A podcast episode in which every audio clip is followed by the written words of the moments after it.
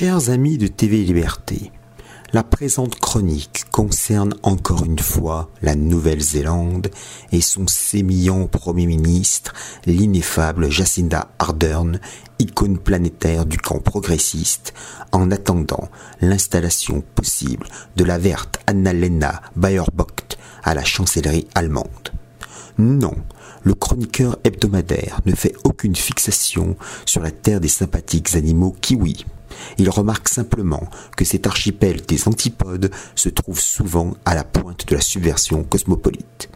Dès 1893, Auckland octroie le droit de vote aux femmes qui ne pourront toutefois se porter candidates qu'à partir de 1919 le beau sexe bénéficiait de droits civiques plus larges selon certains critères sous l'Ancien Régime quand le suffrage encadré et organisé s'inscrivait dans une continuité organique, communautaire et hiérarchisée réelle. Le féminisme, l'hostilité au nucléaire, le multiculturalisme, les restrictions covidiennes aux libertés publiques et privées, et d'autres initiatives ubuesques prolifèrent sans commune mesure dans cet État du Pacifique Sud. Ainsi, le 17 octobre 2020, à l'occasion des élections législatives, les Néo-Zélandais furent-ils conviés à participer à deux référendums consultatifs dont l'un portait sur la légalisation du cannabis le non l'emporta de justesse à 51,17%. La légalisation des joints aurait été paradoxale alors que le gouvernement néo-zélandais s'apprête à éliminer dans les prochaines années les cigarettes.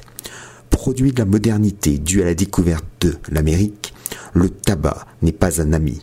Dans ses mémoires inachevées, Engagement pour la civilisation européenne, Souvenir, Alexis Farmac, 2013, Jean-Claude Vallat, sans mentionner Dominique Vénère, rapporte avoir entendu des centaines de fois à la Fédération des, étudiants nationalistes et à Europe Action que fumer c'est oriental ou fumer ce n'est pas nationaliste. On ne peut en effet que déplorer que maintes amis fument et gaspillent leur argent au profit d'un État et de multinationales qui les détestent. La Nouvelle-Zélande a voté une loi qui entrera en vigueur le 1er janvier 2022. Elle interdira aux personnes nées après 2004 d'acheter du tabac. C'est une nouvelle forme de prohibition. Cette incroyable information provient d'un bulletin hebdomadaire confidentiel hexagonal d'inspiration complotiste nommé L'Express du 29 avril 2021. La prudence s'impose donc. On lit cependant dans l'article signé Corentin Pénarguard, probablement le pseudonyme d'un adepte de Quanon France, que le gouvernement prévoit de limiter l'âge légal pour acheter des cigarettes à 18 ans, puis de relever cette limite d'un an chaque année. Toute une génération serait ainsi privée de tabac. Privée de tabac sûrement, mais pas de cannabis dont la légalisation, hélas, est inéluctable son emploi systématique peut constituer un instrument ingénieux de contrôle social. Certes, cette interdiction prochaine pose la question de la liberté personnelle. Pour Shane Naho, responsable de recherche à la Cancer Society of New Zealand, de quelle liberté parle-t-on quand vous souffrez d'une addiction? L'argument peut se retourner et s'appliquer à d'autres sujets de société. Un défenseur de la vie pourrait arguer de quelle liberté parle-t-on quand il s'agit de protéger l'embryon à naître il devient évident que le slogan féministe débile Mon corps m'appartient se relativise devant les faits. Via le bannissement du tabac, l'infantilisation des citoyens s'accélère.